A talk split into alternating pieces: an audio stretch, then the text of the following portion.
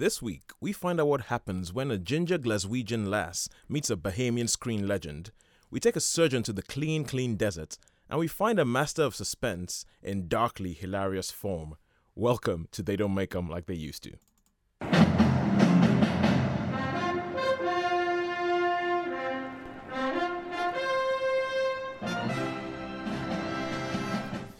Hello and welcome to Sunshine Radio, broadcasting from St. Mary's Hospital on the Isle of Wight. My name is Tosin and I will be your host for the next hour as we look at Hollywood's output pre 1980, talk about the great movies they made and about how great they were. Um, now, joining me in the studio, as always, we have Sharon. Sharon is here. Hello. And we have Sean. Sean is here. Hiya. And also joining us from the hospital is Marjorie. Here for here on holiday from Cornwall, she unfortunately has become a guest at the hospital in a pet ward Alveston. And uh, well, Marjorie, hope you're listening and hope that you get home and you well, you get better and you get home soon. Now, what happens on this show? Sean, what happens on this show? Oh, on this show we talk about um, well, movies that they don't make them anymore. Well, old movies really, old Yeah. movies, movies before 1980. Mhm. So because that's the sort of era that. And why thi- 1980? Because that was when Tosin was born. Ah. Yes, Yay. yes, yes. The mo- there was such a momentous occasion Hollywood had to mark it, it by was making before or after. Yes, yes. So like it was such a momentous occasion that Hollywood had to like, you know, change their output and start making worse films just because I had arrived and they're like this is the watershed moment. I, th- I think it was the era when when you had like the the 30s, 40s, 50s, early 60s. You had big blockbusters, and then towards the late 60s and the, the early 70s, there wasn't a lot of money around, and um, so And also to around be a bit more creative. those that late early 80s was when the advent of the home video recorder arrived on our Good point. doors, Good and that point. changed the whole Yeah, it way we saw films completely. it changed the entire the entire sort of industry. Yes, that was. Uh, I was I was at school, so it was in the early eighties. So The yeah, so as soon as you got a video, a, D- a video recorder, who no one went to the cinema anymore for a Yeah, while. they were huge. They were like they had the first video recorders were like monsters, weren't they? Yeah. With great big buttons that you'd have to go. "Ka-dong." Uh the Betamax. Yeah, no, th- yeah, there was Betamax as well, but the the VHS, which obviously was, um, I remember I used to try and edit films, and there'd be like, if you ever paused Yeah. it, there'd be like a big jump in there, wouldn't there? Because it seems unbelievable now, but you obviously you couldn't own a film before then. Yeah. Now it's become so used to being we can watch anything whenever we want. But before then, you had to go to the cinema to watch it, or you'd watch whatever was on the television on a Saturday afternoon. Well, I've So obviously got one, world. got one early, and I mean, if you think of the price of when they first come out, there was a, a shop called Video Unlimited. Well, it was a house really, and the Sky had loads of early rental movies. Mhm. But you bought one, and it cost you forty pound, forty quid to buy a DVD, and then you could exchange them for six quid a time. Wait, so like you, Wait, you a, wa- a DVD or a video? oh sorry, um, video, video, the yeah. video. so, So that, VHS. so this is 40 quid in like the early 80s. yeah, so That's a lot of money. if That's I- a lot of money. Yeah, I know. He was, he, and so he started off in this house, and then this big shop opened up called Video Unlimited. But then you started getting the blockbusters and things. But yeah, that's how it started off. I used to go down there. He lived in a place called Longham. I used to go to his house, and he had like this room, and there wasn't much about those days. Um, and as I say, you'd buy a film, cost oh, a, a cassette which would cost you forty quid, and if you want, once you'd seen it, if you wanted to take it back, it was six quid to exchange it. Yeah. It's a lot of money, and and I mean, if you think in that time, that was a hell of a lot. That's Yeah, of that's that's a lot of money. earned a week. That is a lot of Yeah. money. And I remember I got a the first video I got. I think it was a Hitachi, and I was getting it out of the box, Mhm. and my dad come in and he says, "What's that then?" And I said, "It's the first time I've really heard him swear." But I said, "Oh, it's a transponder time machine, Dad," like that, and he just said. Well, I won't tell you what he said, but he's more or less looked at me like with disdain, and yeah, so It was like wasting Yeah, your nutter. money. yeah, Yeah. yeah. What are you doing? He said. So, and of course, I suppose there was only like the three channels then, wasn't there? on the and- television. and- Yeah, just, just, Channel Four channels. didn't come in until mid eighties. mid eighties, you had just just the BBC One, BBC Two, ITV. That was it, and they used to go off at twelve midnight as well. I've got, I've probably still got a few old video cassettes where I used to record stuff, and I've even got. I know that was I think eighty two, but I was watching a film called The Deserter, a Mhm. western on TV, and it was when Ronald Reagan got shot, Oh yeah. and they had this suddenly news flash, so it would. The So film would just- up stopped and along- this news yeah. flash came on. Yeah, Wait, have you got that on tape? I might have it. Yeah, Oh wow. it's called the. Mind you, I haven't got a recorder anymore. I should try and get one. I suppose they're still around. I've got one. Bring it but- around. and it was that that BBC yeah, I guess I, it could be anywhere. Toes, I've got so much stuff, but I just remember the BBC with the The logo the that went world, round. the world Yeah. going round, and as I say, We interrupt this broadcast. Yeah. I mean, it used to go off like midnight, you know, and it wouldn't start till the afternoon after time. Okay, cool. Crazy. None of that was mate. planned. No. And that's an introduction to our show. yeah, so that's basically so yeah. probably lets you know how old we are. We t- yeah we talk about films that hap- that were all around before any of this stuff happened. Yeah. before Yeah. any So of this that's stuff when the world happened, changed, wasn't before it? When, TVs came in and really sort of like before the video revolution came in and sort of like changed things, and where going to the cinema really actually meant something. So we usually kick off the show by talking about a bona fide classic. We think this is a great classic, it's a brilliant film. One of us picks it. Sean has picked it this week. But before we say what film it is, we're going to play a little something from this film, which is probably, I think this film is synonymous with this song. So enjoy.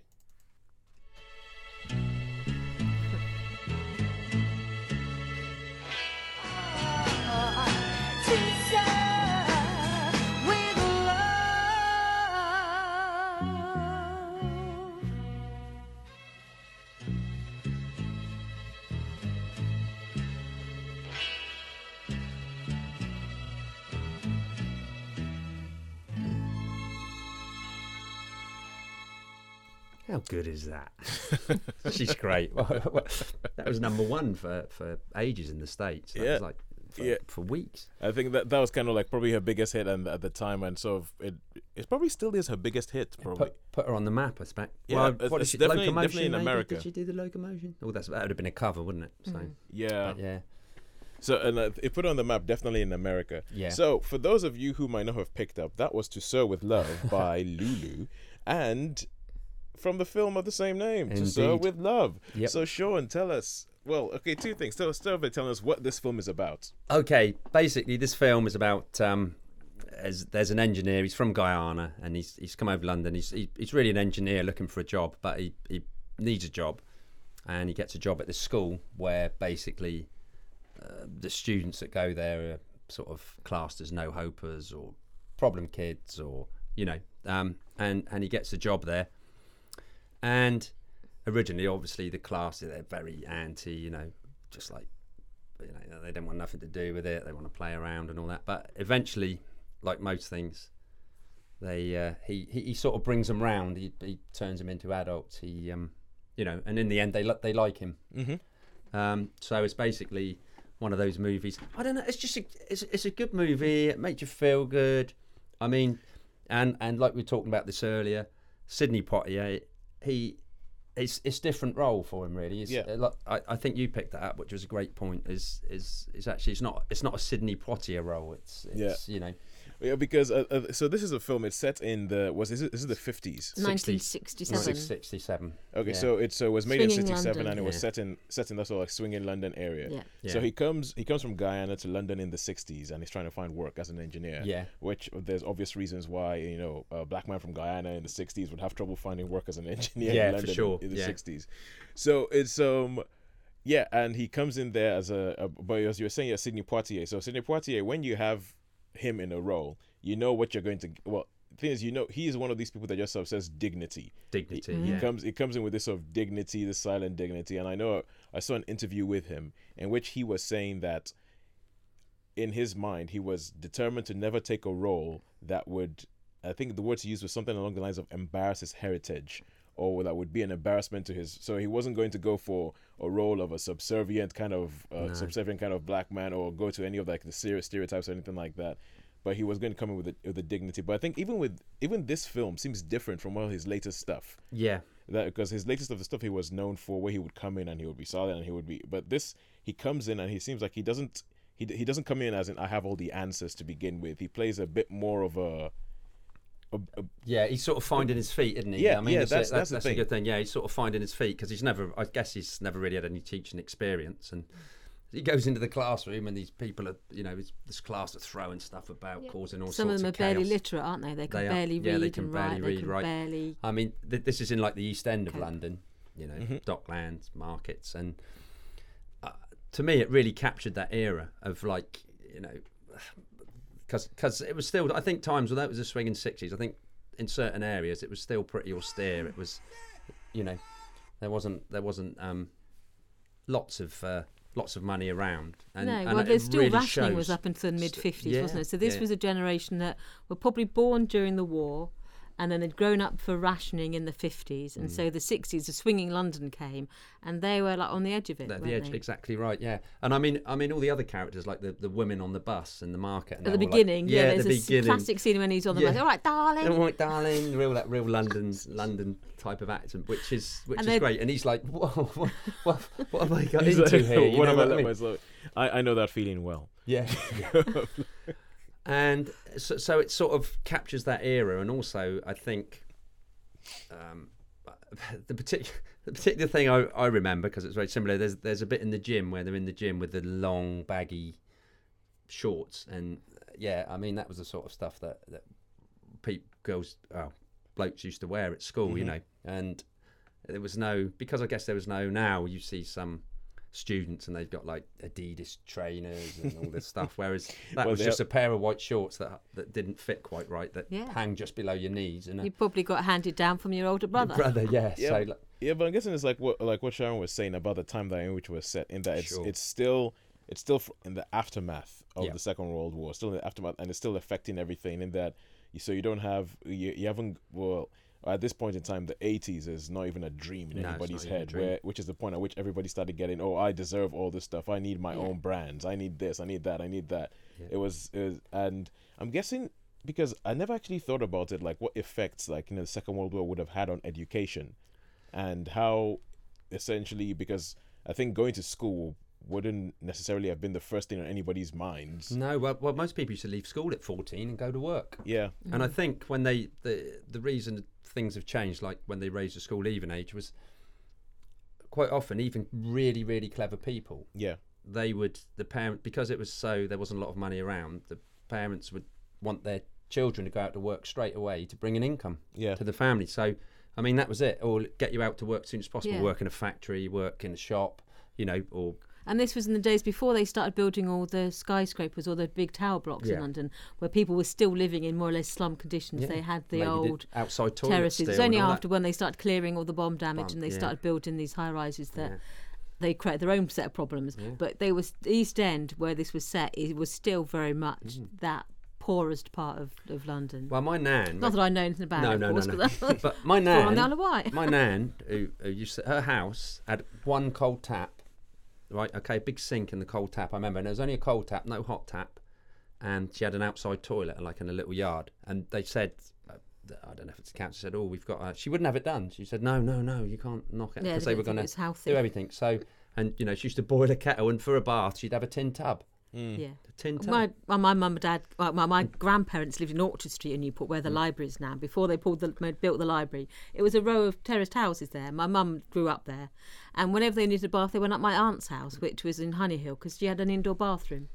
And they didn't have a bathroom. no. When they built the houses, they didn't need bathrooms. You had an outhouse down the garden, That's it, and this is the days in which they were still living in the sixties. Yeah, yeah, yeah. So this this was sort of on the the, Yeah. the cusp before. It sounded like it's my, a different world, isn't it? It's a different world. it It sounded like my boarding school life in Nigeria in the 90s. Yeah.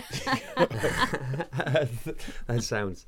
Yeah, it was. It was certainly an era, wasn't it? Yeah. And uh, I think this film, back to the film, it sort of captures that era of, like you say, there's uh, with the kids. Oh, listen, Daddy O, and all that. Yeah, getting to that I, do, I of- love Yeah. that. I, Yeah, must, I love yeah. that aspect of it. Hey, Daddy O. yeah. Okay, so so Lulu is actually in the film She's as in the film. As uh, in, she's not in the- Scot in it, is she? She plays a sort of Cockney girl. Cockney girl. Yeah, she Yeah. plays Yeah. a Cockney girl in it. yeah, And there's some other famous characters in yeah, as yeah. well you that would say, people so, would recognise. So tell me, tell me who else shows up in this film? Well, you got Catweazle, Jeffrey He's a Bayldon. teacher, Yeah, he's yeah. one of the teachers. He's the Who scruffy hates teacher. everyone. Hates everyone. There's always one, isn't there? It's like that. But he turns into an all right guy Yeah, at the, he- end he- of the yeah. party. sort Okay, of. wait, who, who's Catweazle? Um, Geoffrey Bayldon.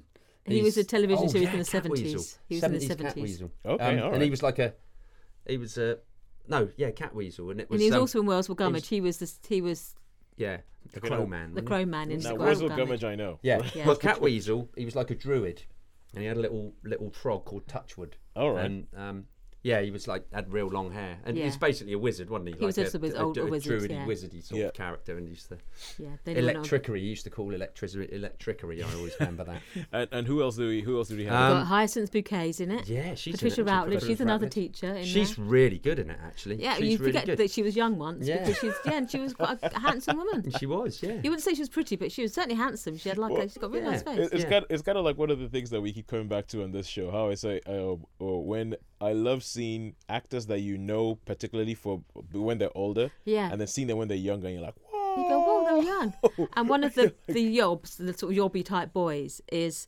uh, Christopher Critchell, who's in who's Eric Pollard in Emmerdale. Yeah, yeah. You see him, doesn't he look young? But he Yeah. still looks the You same. see him and you but- go, that's Eric Pollard. Yeah. but yeah, what's his? Yeah, Christopher Crit- uh, Critchell is it? Christopher Critchell, Yeah. yeah. Yeah. I He's and you look- yeah you look at him because he's in like Zulu Dawn as well, isn't Yeah. he? So he's been a lot of things. You can Yeah. go, that's Eric Pollard. Yeah. That's all we know him as now. And Judy Geeson's in it. Judy She- Geeson, yeah, yeah. she became quite big. She was quite stunning, wasn't she? In the She was, sixties, she yeah. was what? She She had was- that proper sixties look. Mm-hmm. You Yeah. know, she had the really sort of full lips and the long hair Yeah. and the big eyes, and she was just a bit like Julie Christie, wasn't she? They She had was. a similar sort of look about Look them. Look about them, yeah, exactly right. Yeah. Oh, cool. So I mean, it's one of those spot the. Ooh, Yeah. I, you know, But it's a great scene when they're the- dancing at the school disco. They have like a school disco, Yeah, and he's like invited end. to dance. Yeah. Yeah. Yeah. and they're all just doing their funkiest dancing. He's and you quite think you look like you're having gets some sort of yeah. seizure on the floor. But Yeah, the thing is, They're I, like know, I, 'cause twitching I think I have seen that dad scene. I have seen that dad scene, and, uh, and I, I do remember thinking, well, it was the '60s. That's probably what was cool. Yeah. I think I think He was old- supposed old- to do old that, yeah. Sidney gets down with his little hands at the side and starts. Oh really, yeah, he's yeah, watching- yeah, yeah. He does this weird. Uh, he It's does a really- weird dance, really isn't it? weird Really, dance, yeah, it's yeah. really strange. But it was probably what was like you know the flavor of the week there when they did it. yeah, this is what you do. Uh, Yeah. And all right, so this this is a film. It's it's part of a sort of subgenre of movies of teacher goes into school. Teacher goes into school with like you know um, not the best kids. I mean, you had I, I guess kind of Goodbye Mr. Chips. Goodbye, Mr. Chips was Mm. another Yeah, one. Yeah, it's- it's That's kind of- but that was- inspirational teacher. Again, there, inspirational teacher. Again, Yeah. that but that was private school, wasn't it? Really? Yeah, yeah. Yeah, And I was boys' remember school. that So film, it's a- Goodbye, Mr. Chips. Just, yeah. How many? Did you have any children? Yes. There was two goodbye Hundreds of them, and all boys. boys. Yeah, Well, we were too Well, yeah, even because now. I was thinking, I was thinking there's that two yeah, two Goodbye, Mr. Chips, weren't there? Peter O'Toole and Yes. Robert Donat. yeah, ro- yeah. Uh, because I was thinking that that uh, so it's this is almost kind of like taking that idea of Goodbye Mr. Chips and updating it to the '60s and making it into like you know an in inner East End. city, Yeah. East End. Well, I guess nowadays they'll call it urban. I don't know what what, what you would call it. Yeah, I guess that would have been an urban area. Yeah, Yeah. yeah. Yeah. Yeah, but so like you know, it's, it's, it was almost like updating that updating that idea, which was done like you know, and then years later you have uh in America you have Dangerous Minds, which Dangerous was made, Minds. which is pretty much the same Michelle idea. Pfeiffer. Yeah, the same Pfeiffer, idea. Teacher yeah. going in, inspirational thing. You have Dead Poet Society, Mona Lisa Smile. Exactly, kind yeah. Yeah, So it's it- normally about someone like a fish out of water, isn't it? You normally find the teacher is not from where the school is; they are just dropped in. So Yeah. they are this so they, they don't have the they don't have the sort of baggage the that back everybody no. else has. And it's almost, yeah, it's almost like a contrasting culturally as well. Like with Sidney Poitier, obviously he's like an African man who goes into London, and with Or Michelle Caribbean. Pfeiffer, she's um, Caribbean yeah. man. was he Caribbean? Oh, was he? He wasn't from Ghana. He's from Ghana. He wasn't from roots. Ghana. He was from Guyana. Guyana. Yeah. Getting my wrong continents. I'm sorry. sorry, sorry. Just stop pointing with me. But carry yeah, on. that's that's great. Yeah, yeah. I mean, I remember in what was it in Desmond's. Oh, they yeah. always used to say, you know, you're African and I'm West Indian, and there was this real, you know, Oh no, no, yeah. you don't mix the two up. Oh, you, you do not. You do No. not. No, you it's do it's not. kind of it's a bit like England Scotland. yes, Yeah. yeah. It's Yeah. it is it's, it's funny that noticeable, but um, But yeah, with Michelle Pfeiffer, she again was like she was like the white woman in Yeah. with mainly sort of black. ma- Black, her, yeah. She influenced the Yeah. black stu- male students mainly. So you have this sort of contrast in how different Yeah. influences have a male impact. impact. definitely. And I think I think great teachers can have influence on on students. You know, and even for me, even the worst student that's like you know some people write off and they say oh you know no hope are going to work. It just really because everybody, every student has got some value. You know, and I mean mm. sometimes I think I don't want to get too political, but sometimes I think the education system has got is like a one size like tries to squash Yeah, squash a fit. student into this is how you should be, and we're not all the same. Some of us are different. Some of us have got better. Anyway, yeah, let's go. No, no, no, no, no, no, no, no, no. I want you to continue saying what you were doing, but full disclosure here: Sean is a recently retired teacher. Carry on, Sean. Okay, yeah. So, and and I think that that sometimes the education system, there's so much pressure on teachers to turn out these almost automatons. You know. Mhm. and- Yeah, well, you want this you results want- it's driven culture, driven, It's isn't all it? results driven. Instead of, and you should give them an all-rounded education. Yeah. Say, yeah, this is some things you were good at. You're not all going to be, you know, you're not going to sing, you know, you know, be able to do Latin and Yeah. but you, you're going to be good at something, and I think you've got to encourage them. And, and any positive that you can give, You draw I've out. seen it. That's the greatest thing in the world is when you can see someone's shoulders lift up, and I've seen it, and it's like almost like, whoa, I've really made a made a difference. Here, Mm. I mean, even the the shyest of sing pros, you say, do you know what? Geez, That was fantastic what you did there, and I've Yeah, seen it where just they lift up and they think, oh, maybe I've because I mean, school is just a small microcosm of their lives. of their lives, But Yeah. it has a and- huge impact on and it. it has a huge impact. But if you can, so I don't care how bad or how you know people say, oh, he's a, you know that No, it just makes student you- is I've got- really challenging, yeah. really Mhm. problem or and you know, oh, you're not going to do anything. Oh, Sc- I be think we underestimate how important school is in some ways. Because if you had like totally. a happy school days, it's fine. But I've got two friends who had really bad school days, and it resonates throughout their adult lives. The the experiences and their relationships they had in school But what makes you- a difference. But what you do find, But I'm just going going to make one more film. point here. Sorry, we go back to the film. I just got to make this one point. Is even students that are really bad, if they get like excluded, you they come generally and hang will hang around the school.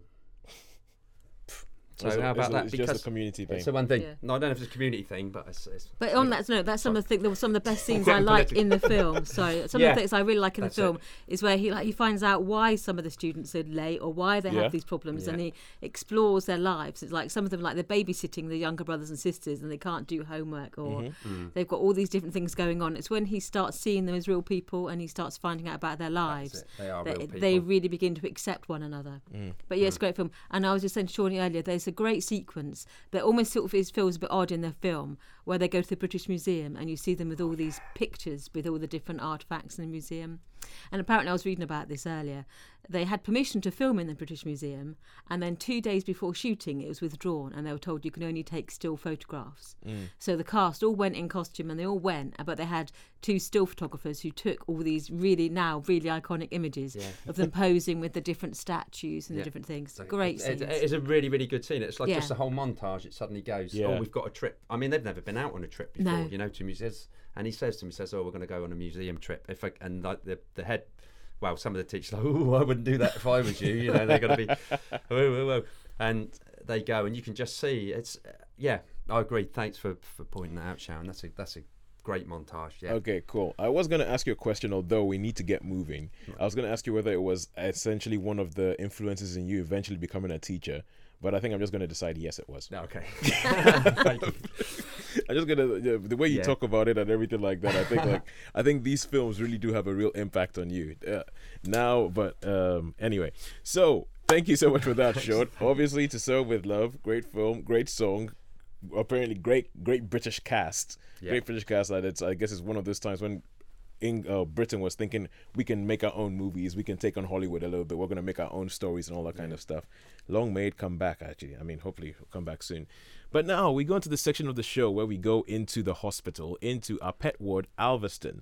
So I went in there today, and I'm actually happy to say that it was pretty empty because I know it's one of those things like when you go into a hospital, if it's pretty hem- empty, you're kind of happy because it means people aren't falling sick, people aren't there. Uh, and as I said earlier, we met Marjorie, who is down here on holiday from Cornwall, and unfortunately ends up in the hospital. And um, hopefully we'll get back home soon. But I got to speak to Marjorie about what her fi- or what her first experience at the cinema was, and also what her favorite film of all time was. This is what Marjorie had to say. Uh, well, we went to um, my my father was in the RAF, and we used to go to the RAF cinema, and I remember go, going to see Pinocchio with my sister, and I was very frightened, especially the scene where he was going under the sea, and all the bubbles were coming up, and I cried so much my sister had to take me out. Did you actually get to finish watching the film? I don't think so. No, no. I think I think I was about seven or eight at the time, but uh, it really scared me. I don't think I've ever seen the film all the way through. Were just scars from childhood. Uh, yes, yes, exactly. Yes, yes. So, uh, uh, so, um, so apart from that scene, is there anything else that stands out in your head about Pinocchio? um, no, not really. No. Just him going under the water. yeah, yes, yes, yes, yes, Oh, yes, and getting the donkey's ears, yeah, yeah, yeah. the long nose from telling lies. Uh, yeah, the donkey's ears always freaked me. Out. yes, I, yes. I, I just could not handle the donkey's ears. No, no. How about your favorite film of all time? Uh, oh, I think Lawrence of Arabia. I think that is fantastic, especially when Omar Sharif is just a spot in the desert coming towards um, uh, T. Lawrence. Yeah, yeah, I think that's an absolutely wonderful film. Yes. What is it, Major Lawrence, that attracts you personally to the desert? It's clean.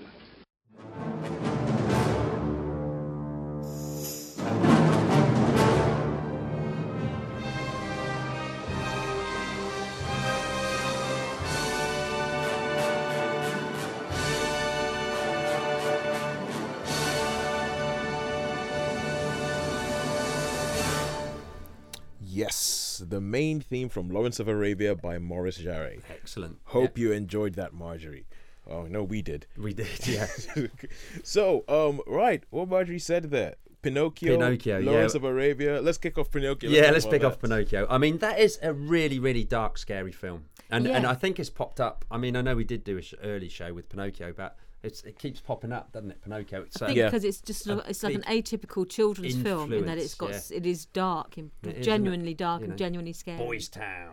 Yeah. With a big But I think early Disney didn't wasn't weren't afraid to scare children. scare Oh, no, children, not at all. I mean, Not I As long think- as they were yeah. safe at the end, I think they were thinking, right, we can go dark places, we can scare them because they're going to be safe at the end. Hmm. Well, that, that, that's well, that's what I think. I, I actually personally think that I think the most effective children's children's entertainment, just say, does do that. The the ones that think, oh no, no, no, it must be nice and sanitized, and there must be no danger, and all that thing all the way through. They're the ones nobody remembers, and those are the ones that people hate. They will go, what was that one about again? They're like, what can't was that? Nothing happened. There was no bad thing. There was no threat. Oh, forget it. Uh, I, I, I still remember, and I think I might have said this last time, but I'm going to say it again because it's something that really, really sticks in my, my mind.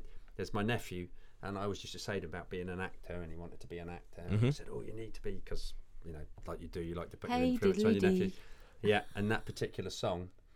Where, where they take him away, the, fo- the wolf and the fox. Hey, diddly dee, an act. And he turned actor's round to me, me. and he said, I don't want to be an actor anymore.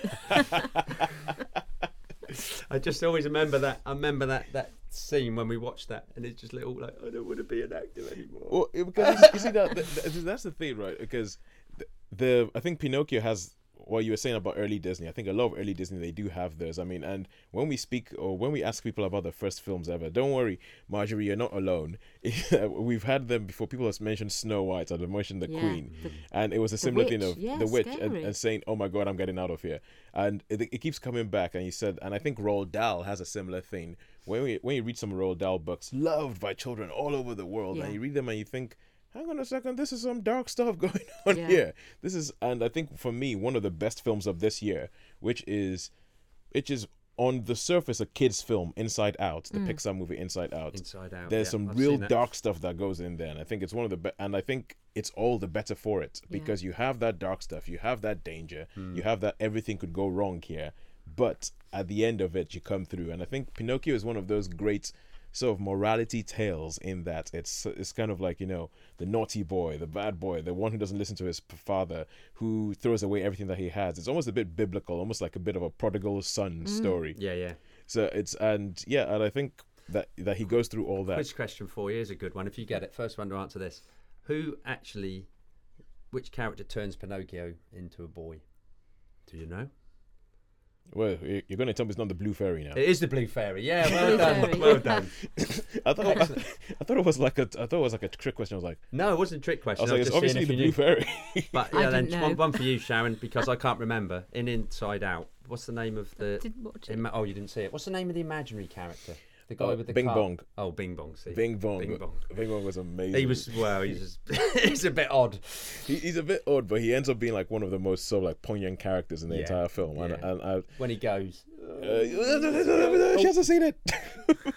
Oh yeah, okay, okay. Sorry. No okay. spoilers. well, yeah, we don't know whether but Marjorie's you don't even it know either. who Bing, you don't even know Bing Bong is, do you? No. So that. Like, so don't worry, got but- away with it. That's okay. Oh yeah, you have your whole issue with animated stuff, don't you? Well, like I, I, I get there in the end.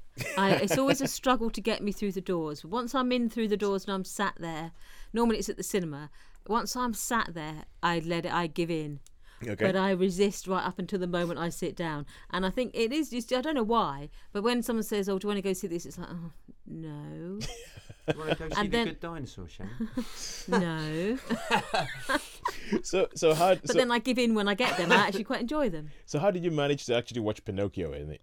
I think it was I used to watch Disney Time when I was a child, and you saw clips of it. Mm-hmm. And I think once it was the full length thing was on, I just let it wash over me. Mm. But it was only like five years ago that I saw Jungle Book all the way through, and yeah. You need the bare Exactly. Some of these films I just had never ever seen because I was just like, it's cartoon. I'm not watching it. Disney time.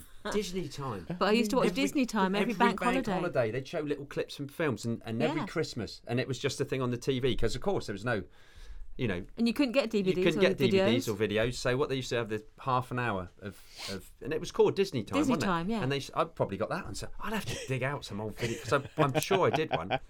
And it was like a sort of minute clips of different yeah, Disney films. and that's how you get a glimpse of them because Yeah, where they didn't of- have a cinema release, it like reminded everyone Of what, what- the, yeah. what the films were. of uh, of, of Well, how, well, And then I remember seeing Disney all owned these. your childhood. Yeah, there's Yeah. still some Disney films I've never seen all the way through, but I know about them because I because of Disney Time. Yeah, well, uh, in the school holidays, you'd have queues around the cinema to go and see a, a Disney film. Oh, yeah, yeah. Too In the days of we keep on talking about this, but in the days of re-releases when films would come back, because I remember watching Snow White and the Seven Dwarfs when I was a child at the cinema, and saying to my mum, "Oh, I'm going to see this film at the cinema," and she said, "Oh, it's old." I said, "No, it's not. It's just come out." and this was like in 1980 or something when I was 10, and going to see it with a group of my little friends, and she was going, "No, no, it's an old film." I said, "No, it isn't. It's not. It's at the cinema. It's at," and I didn't realise, I didn't know that film was that had been in circulation for 70 years. well, not quite that long, but a long time. A it had been time, on yeah. in cinemas. Yeah. Oh, all right. So, obviously, um, um, Marjorie shared her scariest moment. So that's a bit where the commissioner goes underwater before he gets swallowed by Monstro. Monstro, yep. Monstro. The big fish, The big fish whale, whatever it is. big thing. Yeah, and um, so how about you guys? Scariest moment of Pinocchio for you? About the donkeys, t- the boys turning into the donkeys. Yeah, I think so. I agree with that. Yeah, I'd that, agree with I think one. I, think it has to be mine. I They mean, suddenly they're just like having a real good time. Hey, you wanna? Because they got that typical like Yeah. New York, you know, with the. I just With the remember they got that funny, yeah. yeah. massive cigar and boys down, hey, loads of fun. well, yeah, that- because I think through every single iteration of this story, so like I, re- I remember reading a book version of Pinocchio. I remember seeing the Disney film, and then there was actually a live action version made with a with a guy who was big uh in the nineties. He, he's the one who did the voice of Simba in The Lion King. He's a guy called Jonathan Taylor Thomas. Oh right, Right. okay. And he made a live action version of Pinocchio, and through all of those, Was Geppetto F. Murray Abraham? I think he was. Yeah, I think he I'm was. aware of it. Yeah, and the, and th- this the when they when they turn into donkeys, that bit always freaked me out because I mean Yeah. I'm like they turn into donkeys, they can't speak, nobody knows who they are, and they're just being used as donkeys, and I'm kind of like, oh my god, what's going on? And because it's gradual, they they're aware of this change, aren't they? They see their feet change, they see their hands change, and They they're see the and ears sprout Ears out. yeah, and, sprout yeah. and it's That that is- fear, isn't it, where they're aware of what's going on, but they can't stop it. yeah, That's the didn't- scary bit. I like the Pinocchio in Shrek. And the, I think he's quite funny. He's quite funny. Oh look, oh look, Pinocchio wears women's trousers. No, I don't. and his nose goes really good. Yeah, but then again, the Sh- Shrek, especially the first one, is just like a, it's like a massive, massive. It's two fingers up to Disney. It's just It is, subversive it all is, the way it's through, yeah, isn't it? Yeah, yeah. but I mean, it's a top film. And It- oh, it's, a it's tot- it's a See, I only saw that film. when the third film came out, and my friend said, "You have to see it." And I'm like, "I don't want to see it." It's like you got to see Shrek, mm. and The- the they've f- they've sat me down and made me watch it. I think and the I first it. one's definitely the best. The bo- yeah, I agree. Totally, totally agree. It, it goes downhill really, really. It goes really downhill after the second one. I remember I fell asleep during one Yeah. in the cinema, But that's because it was 3D and they made. I don't like do 3D. Oh, and I was made no, to go and see it. And I had the dark glasses on, and I felt a little bit drowsy. And I thought, oh, and I was just like, oh, what's going on? Am I still in the cinema? Okay, Half an hour now. later. All right, so uh, so now Lawrence of Arabia, Lawrence of a Arabia, sh- yeah. a, a film that it's Yes. it's okay. I think we Sean reckons that we've spoken about it. I don't think I think we have spoken about it in passing, but not as a focus on the Lawrence the of Arabia. film. But Lawrence of Arabia, her favorite film of all time for Marjorie. You now things I've heard loads about this film. Loads of directors rave about it. I've heard about the shots that she was speaking about of Omar Sharif. That, Yeah, that so- dot in the she was a bit of a horizon. hot heartthrob as well, so I should imagine. I mean, Omar at that Sharif. time, Omar Omar Sharif, oh, Sharif was yeah. like the woo. He was. yeah. That probably probably had some influence. And I'm Peter sure. O'Toole, I think he was absolutely beautiful. I don't. I think he was beyond handsome. He was beautiful in this film. Yeah. His eyes were just luminous. Uh, Yeah. That's why I hear a lot about Peter O'Toole. People always say that he was a beautiful man. No, I think he was far more handsome than T. Lawrence was, the real man. He wasn't that good looking. Oh, yeah, And this is Hollywood. By making by putting Peter O'Toole in Mm. that role, everyone knows who T. Lawrence is. Well, Yeah. well, yeah, because I mean, uh, I mean, I always heard of Lawrence of Arabia. I heard that was far as I've never actually seen it, but I know that a lot of people have raved about it. I mean, so much to to the fact that even in the recent Bond movie Spectre, there's a shot in it that is essentially an a homage to Omar Sharif showing up across the desert, Yes. where like and coming towards, like you know, just sort of coming towards you, like that It's- kind of stuff. So it's um yeah, and then uh, shooting someone, isn't it? He comes up to the wow and he says, "Oh, there are dirty people," and he shoots this guy. Yes. Because he's at his wow. It's like, oh no, no, no, he's not allowed to use our wow. They're dirty people. so so who was T. A. Lawrence? Because I'm only sort of vaguely aware of him. Okay, well, when in in the First World War, you've had like the Ottoman Empire, so as well as Germany and Austria, you also- there was also the Turks. The mm-hmm. Turkish Empire It was called the Ottoman Empire, which is probably why there's all the trouble out there now, really. But anyway, basically, they wanted to galvanise all the Arab tribes because they were like nomads. They wanted to galvanise all the Arab tribes to fight the Turks. Yeah, You know, because To create a second front, basically. And they, they, they said to the So Arabs, who, who wanted to galvanize the Arab tribes? the, The British. the, the, Allies, British. the And the French, Allies, the French, yeah. Because the Ottoman French Empire the was sort of like a was It covered all of yeah, all of the Middle East. It was- no, it had been there for for for, for Centuries. yes, well, yeah. not- well, not it quite that changed. long, how, but- it was Byzantium, and then it became. yeah, the but it was like so. Basically, if you imagine the whole of Middle East, we're talking Syria, Iraq, um, Libya. Libya, all those, all those was that was all the Ottoman Empire. So most of North Africa, Mm-hmm. most of the Middle East was all called the Ottoman Empire. It was all Ottomans. Um, and They they even had a bit by of the Spain, Turks, didn't they? Yeah. So, Mm. but the Turks were were in charge of it. The Turks were the, the rulers, if you like.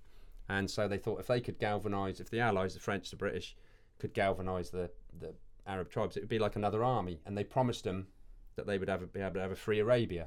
Okay. So they'd say, oh, you know, it's going to be free. So they needed someone to go out and sort of, and T. E. Lawrence managed to galvanise all these tribes together. So all these different tribes, because because like he you was were only a saying about the shop, captain. He was Yeah. only a captain in the British Army. He wasn't a, a high rank at all. but it's it's it's But he was a scholar who knew a, a lot of languages. Yeah. He was a language scholar. So and and he managed to Yeah. get so all these tribes because first of all Anthony Quinn's the top of a tribe and and like you say Omar Sharif and they meet and they don't like each other. Mm-hmm. Alec Guinness is in it. yeah, Um, these he's and- another tribal leader. and basically what happens is that all the tribes get together and he does this this march across the desert with, with all these tribes Yeah, and he comes up to the Suez there's a good shot of the Suez Canal and, and actually takes this place called Aqaba Mm-hmm. and he takes it and all, all the British and everything are all skeptical about him and they're all in their things aren't they they're really skeptical oh he's not going to do anything and then this message comes through oh it's captured Aqaba what what and they're like well well so of course then he goes out again they say, "Oh, he's you know he's doing such a good job," but he gets captured. He actually gets captured. By He's- the he disguises yeah. himself, Mm-hmm. and he gets whipped. They reckon he actually got raped, raped as well. for real. They, they reckon that's what really happened. And after that, he turns really hateful, doesn't he? And he's like, when they attack a train, he goes, "No prisoners, no prisoners," and he starts causing Yeah. a lot of slaughter. Anyway, so once once the the the Arabs have won, they've got this big council where all the different Arabs, and of course they go into arguments and that. Yeah. And then basically, I guess the Allies said, right, okay, you can have France can have Algeria, we'll have the British will have Egypt, the, and they just basically Carved with- up. Bas- basically North carved it up between themselves, which is why there's probably all that, that trouble out there now. They never now. thought But- about Yeah. they never thought But about it was tribes or anything. They just That said, whole period that- of this First World. War, Yeah. that we that we don't. Well, we on the Isle of Wight, I think people know about it because most of the, the casualties for the First World War were happened in that, that theatre of Theatre war. war, yeah. It was like Gallipoli and Palestine and mm-hmm. Turkey that most of the Isle of Wight troops were lost. Yeah. Uh, but so yeah, and then T. E Lawrence, yeah, after the war, he left the army, and then he re-enlisted under a different name, and he joined the tank, the Tankies. So that's why he lived down in Dorset, Mm. and that he died in a motorbike accident did, in yeah. 1924. That's how it starts was. off, or does it finish like that? I can't Starts remember. off with his Start- death. starts off with the yeah, Yeah. and then the story goes yeah. When I was on holiday in Dorset recently, we did a T. E. Lawrence Day. So we went to where he lived at Clouds Hill. We went past. We didn't go. We went past where he was killed. The the road where he was killed is still in use today. And we also visited his grave. So we did a whole T. E. Lawrence Day. So he sounds like a kind of character who, for some, would have been a hero, and for others, would have Yes. been less. yeah, I think for some people he was he was mainly his he was a known as a scholar. And when you look at his house, it's you can tell that this man who lived there loved music. He's got all his gramophone records. His books are surrounded him, and but everything is like his his bed was like made of leather, like a chamois leather, like a suede leather Okay. cover, Yeah. and that he used to lounge on it all day in, in a sort of an Arab way, and it would it would fill up the whole room. One room is just this bed with this sort of leather suede leather cover, and he would lounge there and read and listen to music. Yeah. And so, in some ways, he was like this sort of slightly dilettante uh, figure. In other ways, he was like this sort of intellectual powerhouse. But he's known as, yeah, for his intellect and his sensitivity. Yeah. And, But and, yeah, he galvanized these armies. and with the film itself, because it seems like it was a labor of love for David Lean, Mm. and choosing Peter O'Toole was seen as a risk because nobody really knew who he was to to actually sort of like carry this four-hour epic. Yes, yeah, and about this this obs- who was famous in his day, but obviously by the time they made the film, hardly anyone had known who Who he was. Lawrence of Arabia was, or Yeah. T. E. Lawrence was, or T. E. Shaw as he was to, at this time of his death. He'd changed his name, but yeah, no one knew him who he was. So they, there's a huge risk, but it's stunning cinematically, isn't it? It You've got is, these yeah. images of the desert. I think the deserts never look so beautiful, It does, yeah. and when you go there, you think, oh, that looks quite nice, but I'd imagine it probably isn't quite so Yeah, no, I don't, I don't think. quite des- so comfortable. yeah, I don't think desert. I uh, really like that Yeah. shot once they've captured Aqaba and they got the Suez Canal. Yeah. I, d- I- I you think see the ship going by, Yeah, don't they you? see the ship because they, they come and there's the Suez Canal. Yeah, it's, a good shot. But and actually, there's loads of good moments in it. And I've got a, gen- a sort of tenuous connection to the to that film anyway. In that uh, you talk about General Allenby in the film, and my dad served under General Allenby oh, in the army. So you're like, yep, yep, yep, yep. It's like yep. yeah, so we it's like a you know seven degrees of separation. It's like yeah, I have got a connection to T. Lawrence via General Allenby, via my dad, via. You see, so- yeah, th- that, that's a bit like it's a bit like me. It's like you know, Hollywood changed when I was born because I was born.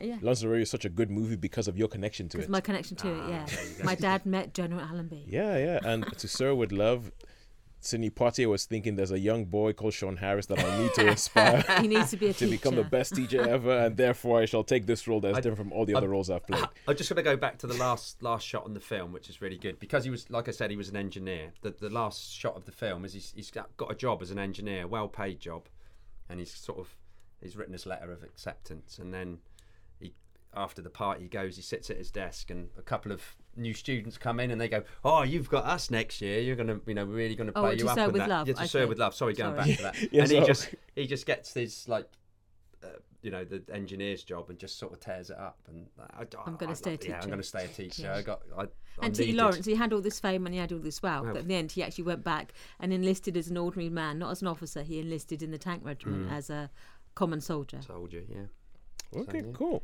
So well, it's like for humble. These are about, about being, being being humble, isn't Being it? humble, Instead yeah. of okay, Marjorie, grasping these Marjorie, as you can see, I'm having to fight these two to actually stop talking about your Yeah. choice.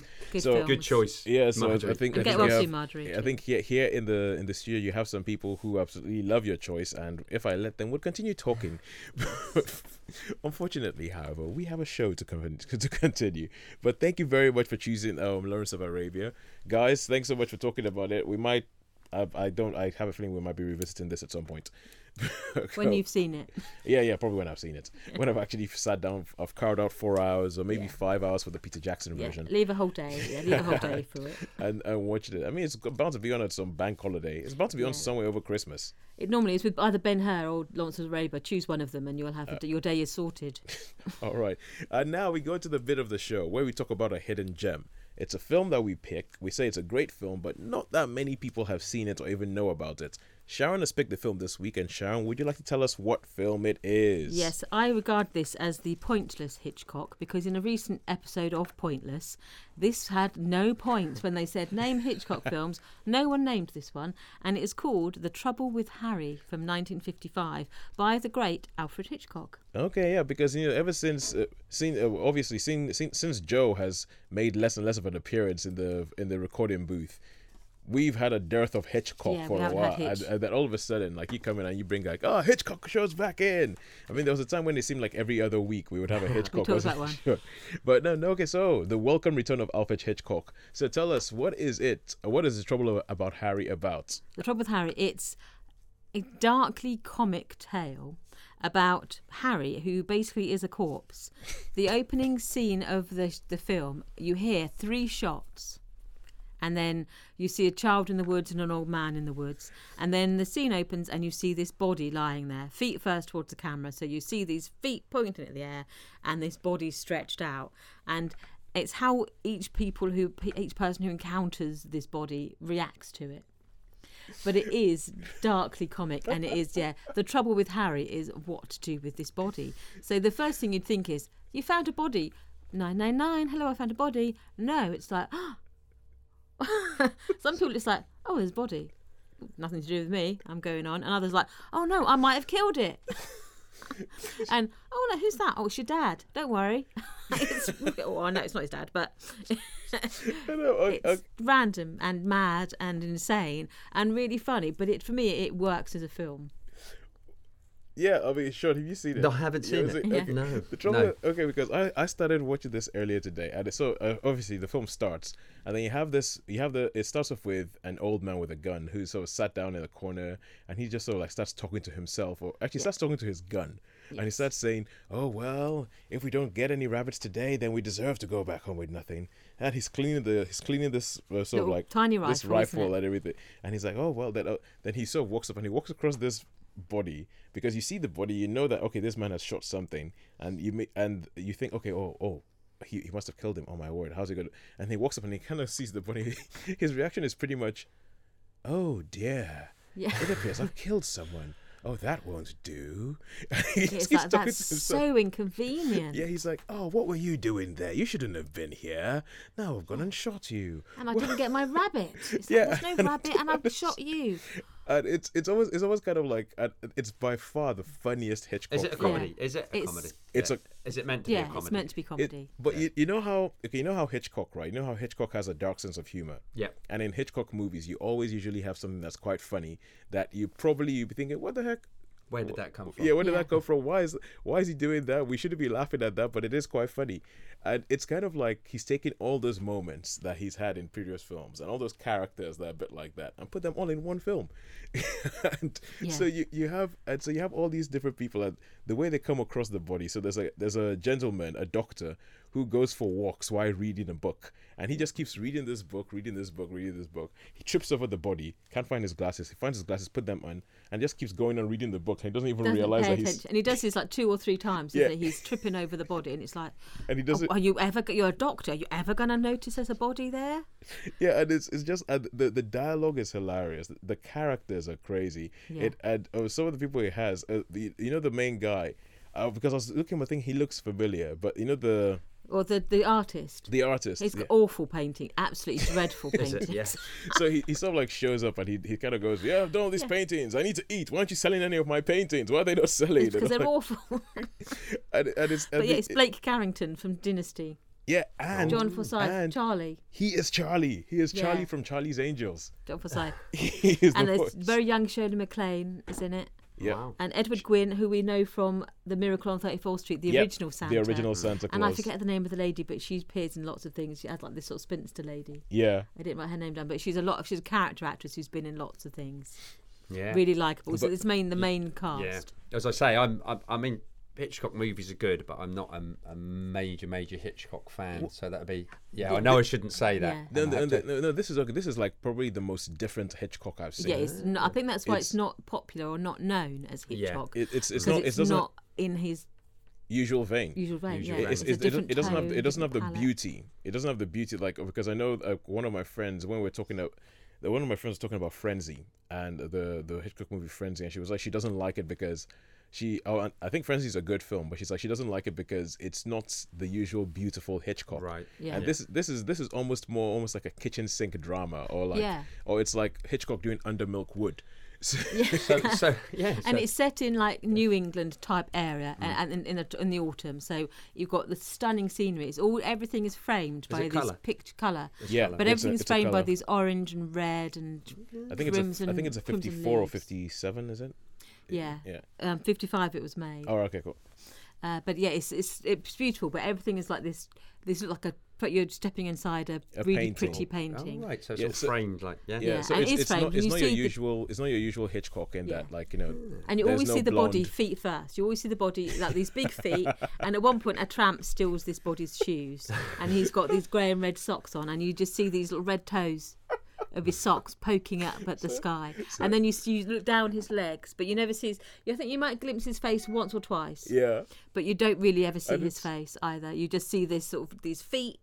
Then fading into legs, fading into torso. It is. It's. It, it's. It's. It's. It's. It's hilarious. Yeah. I was. I've, I was in stitches just watching this thing because, especially the bit where they, because they do the whole thing where they show his shoes, show Yeah. his body from like the bit where his you see his shoes and you see the boy when the boy finds the body, sort of looking down at him with the boy. Just so it's it's, it's, Yeah. it's just a very comic image. Wow. But but Of this then, very small, like four-year-old boy Yeah, I- finding a body. and then and then the bit where he when they when they take the shoes and then they show him with the socks and everything like and then everybody starts talking about him when the artist sees him the artist comes across the body and the, the first thing is that the artist is trying to paint he's trying to sketch the Just- yeah, landscape just draws it, yeah. and then he notices that there's some legs sticking out from underneath a bush and it's like he walks up and goes hey buddy buddy get out of my painting then he realizes he's dead and goes oh so he starts sketching his face He starts drawing him. Yeah. he starts drawing Yeah, him. it sounds sounds interesting. and it's like you get gem. and there's a little bit of hint of a mystery in there and that three of the people you meet the old the old sea captain who's out shooting rabbits and then there's the spinster lady who was accosted in the woods by this man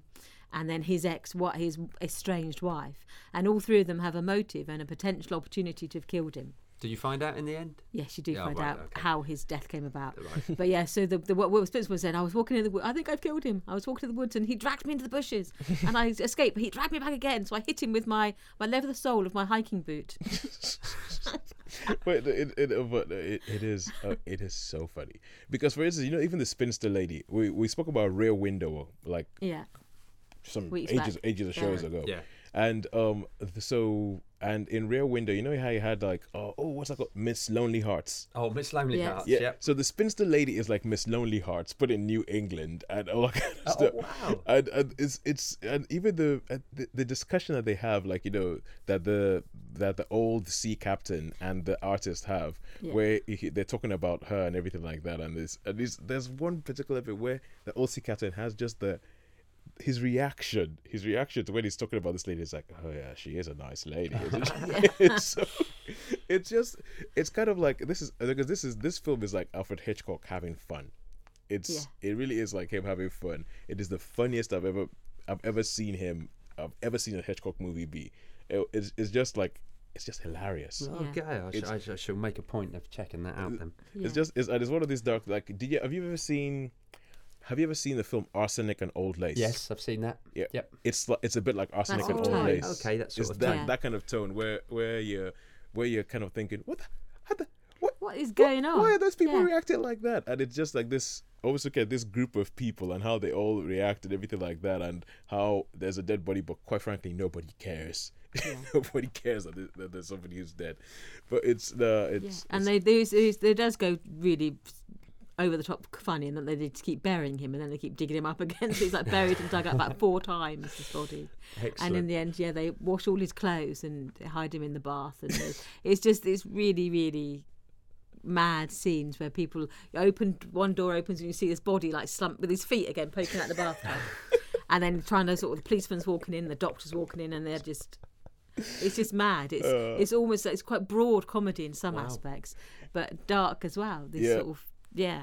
So It- it's it's, it's uh one of those ones that yeah, I don't know why people don't know more about it, but they don't. And yeah, it's, it's, it is a genuine, genuinely Genuine gem, hidden gem. Oh yeah, it's, hidden yeah. I I think because obviously after a while they became a Hitchcock brand, where you knew that okay, like okay, Hitchcock brand, you're gonna have suspense, you're gonna have the, the you're gonna have the um, not the forgotten man, but the mistaken man with the mistaken identity, an ordinary man in extraordinary circumstances who has to get out of it somehow. And your femme fatale or your Yeah, this yeah, sort yeah, of and- this woman is and- this strong, and- woman. And I think that's what people want to do, but this film makes me wish. It really, really makes me wish that Alfred Hitchcock had made more comedies because he has um, an almost sort of in this film almost like a sort of Billy Wilder esque grasp Ah. of the comedy, and is of like you know of how you think these are just simple situations, like the bit of the artist, the artist who complains about how nobody wants to buy his paintings and it's a big deal, and then he gets into he goes into this shop and there's a man who comes up in like one of these sort of shiny sort of Rolls Royce type cars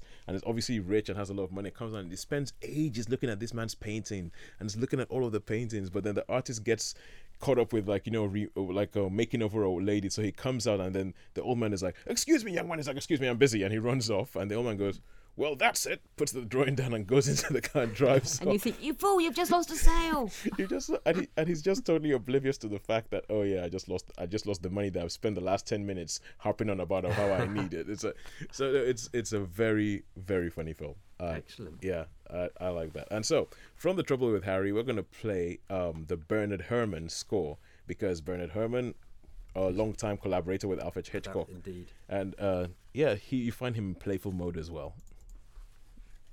For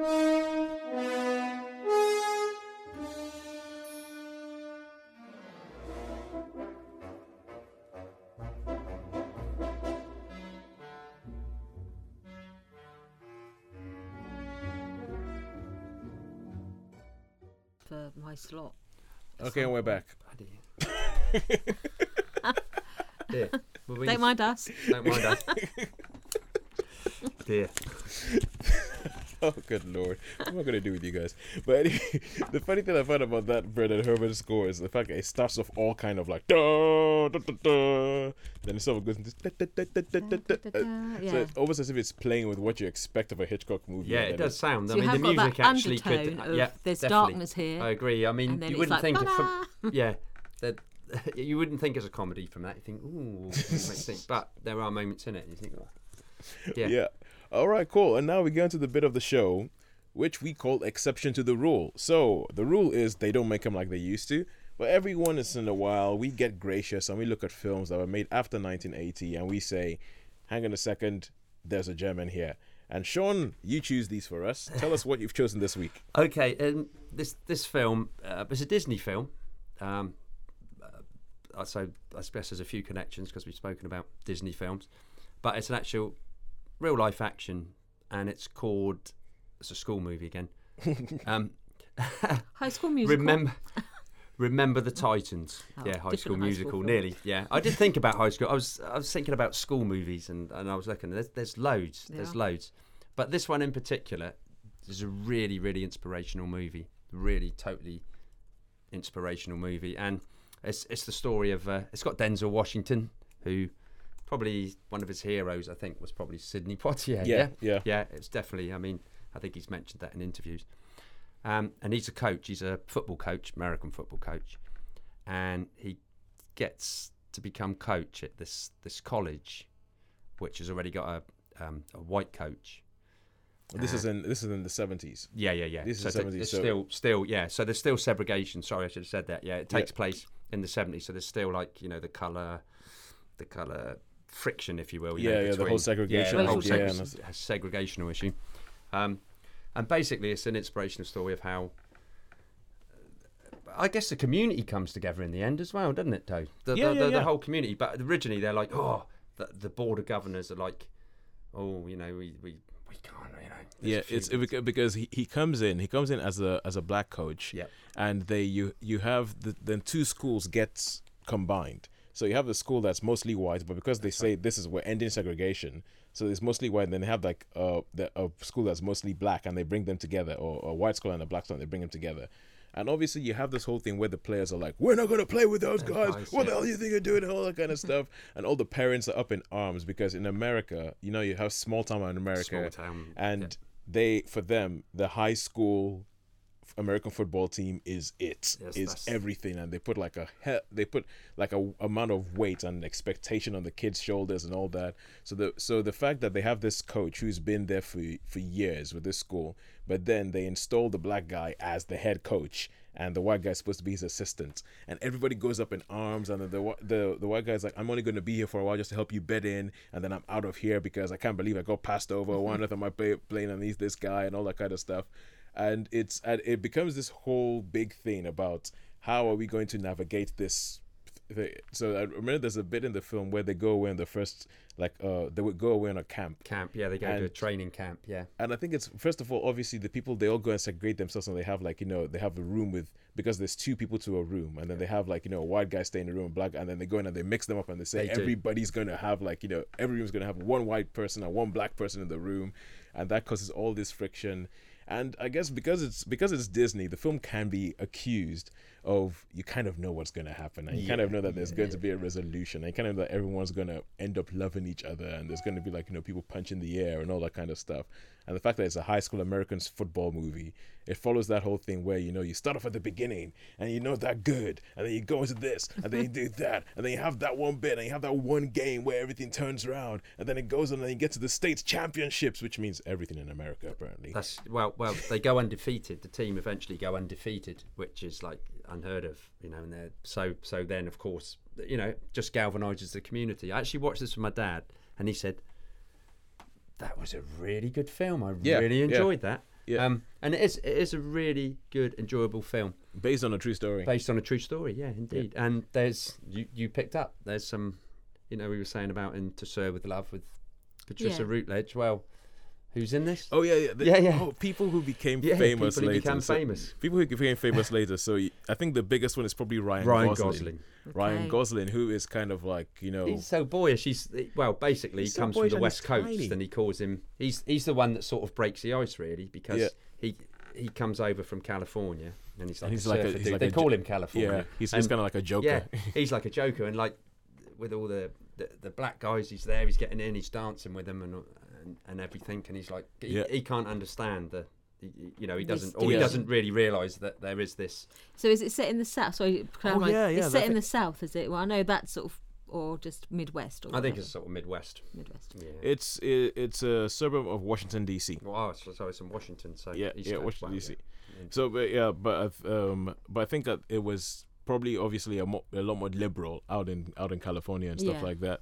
So we, so you have Ryan Gosling, who's probably the biggest name of the people who actually uh, of, of the the the cast. You have Kate Bosworth, who's actually a well-known actress. If you've mm-hmm. ever watched Heroes or Nashville, and Hayden Panettiere, Panettiere, I don't know. That's it. I'm not sure how you say it. Yeah. Yeah, I'm not sure how you say it, but she's she's the one who was the cheerleader in Heroes, and she's in this like a ten year old, and it's one of those things where you're watching it and you're going, that she looks familiar, and she's like the lad loudmouth daughter. She's the loudmouth daughter of the white coach who.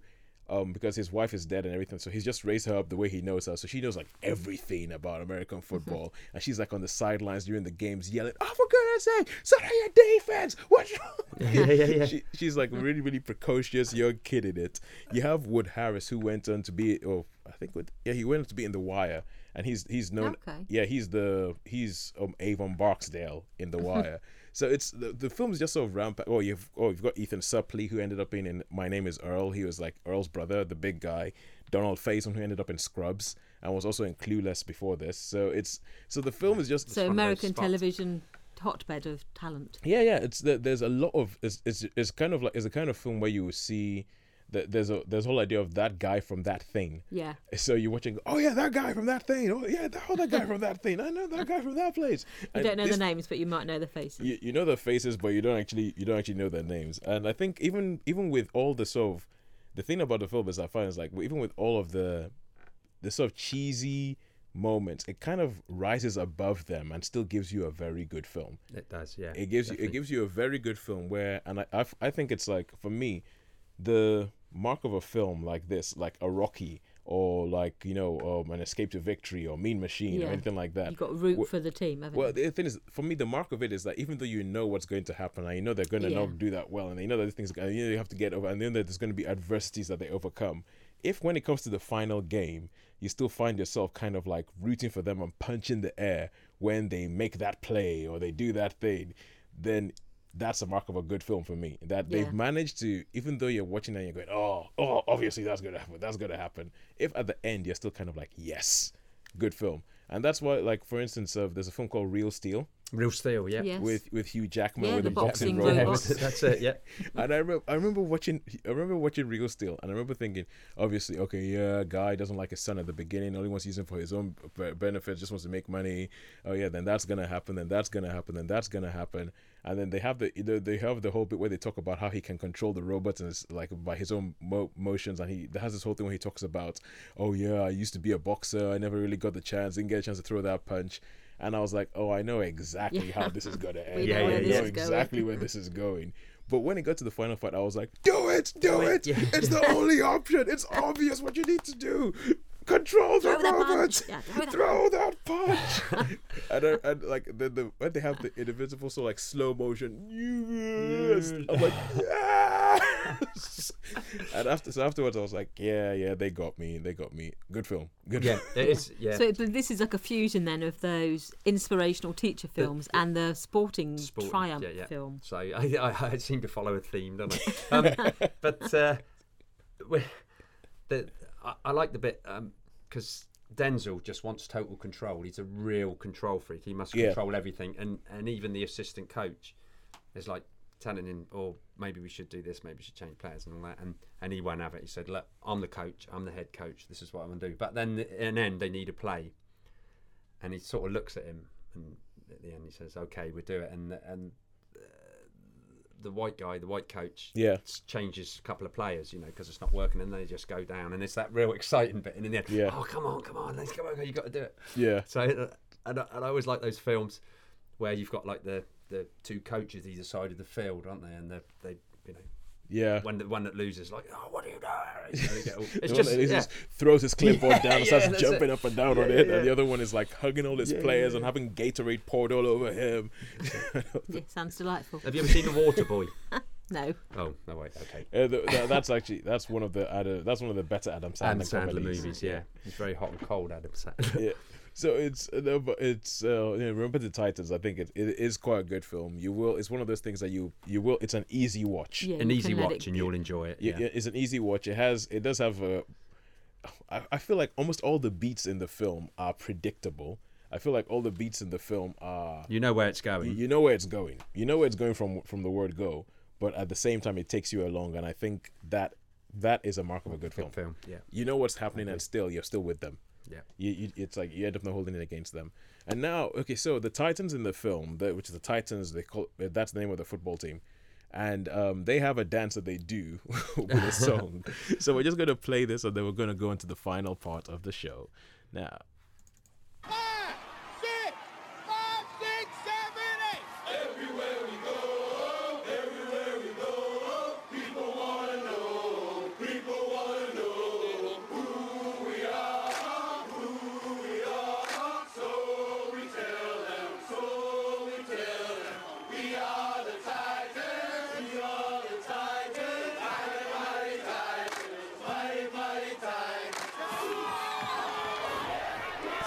everywhere we go, That's that's where they got to dance. It's much like a like a It's almost like a isn't it? haka, yeah. it's, it's like a haka that they do Yeah, before the yeah. games. and They stuff, sort yeah. of got Just this to- dance just to, sort of in front of the other team, yeah, and that, but it's really all together, which is which uh, which is great, really. yeah. Yeah, it's, it, it's a really good movie.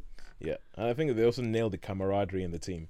They nailed the camaraderie, especially the budding camaraderie between the, different two. races. Yeah. it's it it feels They end up respecting each other. yeah it, it hmm. feels like you can actually okay yeah this this sure enough is it, it, it doesn't happen like in one scene doesn't happen like one thing happen one, one person just kind of goes oh i realized what a bigot i was now i love everybody Yeah. it doesn't happen like that it happens in a way that you think okay that is That's believable More, Yeah. yeah, That's that's more likely to happen. yeah I mean, Alright. the, I mean, like the two, the two captains, aren't they? That you know, together they become really, really good Yeah, yeah, friends, yeah, and one of them, well, once Yeah, yeah, yeah. but they become really, really good friends. Before they, they sort of are in each other's faces. They don't, but and then it's a team thing, you know, and they get together. This is, you know, we've got to do this together. He yeah says, and and they end up becoming, and they sort of visit other places, don't they? And there's that laugh when California Ryan Gosling's out with with some of the black dudes and he's going to take him in that that white bar, isn't he? Do you remember that scene? And he goes, yeah, and he goes, and he's like, oh yeah, we're going, and they're going. They're going. Oh, we, we don't know if you should. He goes, yeah, yeah, it'll be all right. It'll be all right. And he because he's got no idea that. Yeah, of- it's of- oh barroom brawl. yeah. barroom brawl. yeah, because suburb of Washington D.C. that's beginning to border of the South of America. yeah. So it's, Yeah. and it definitely has that feel about it. Right.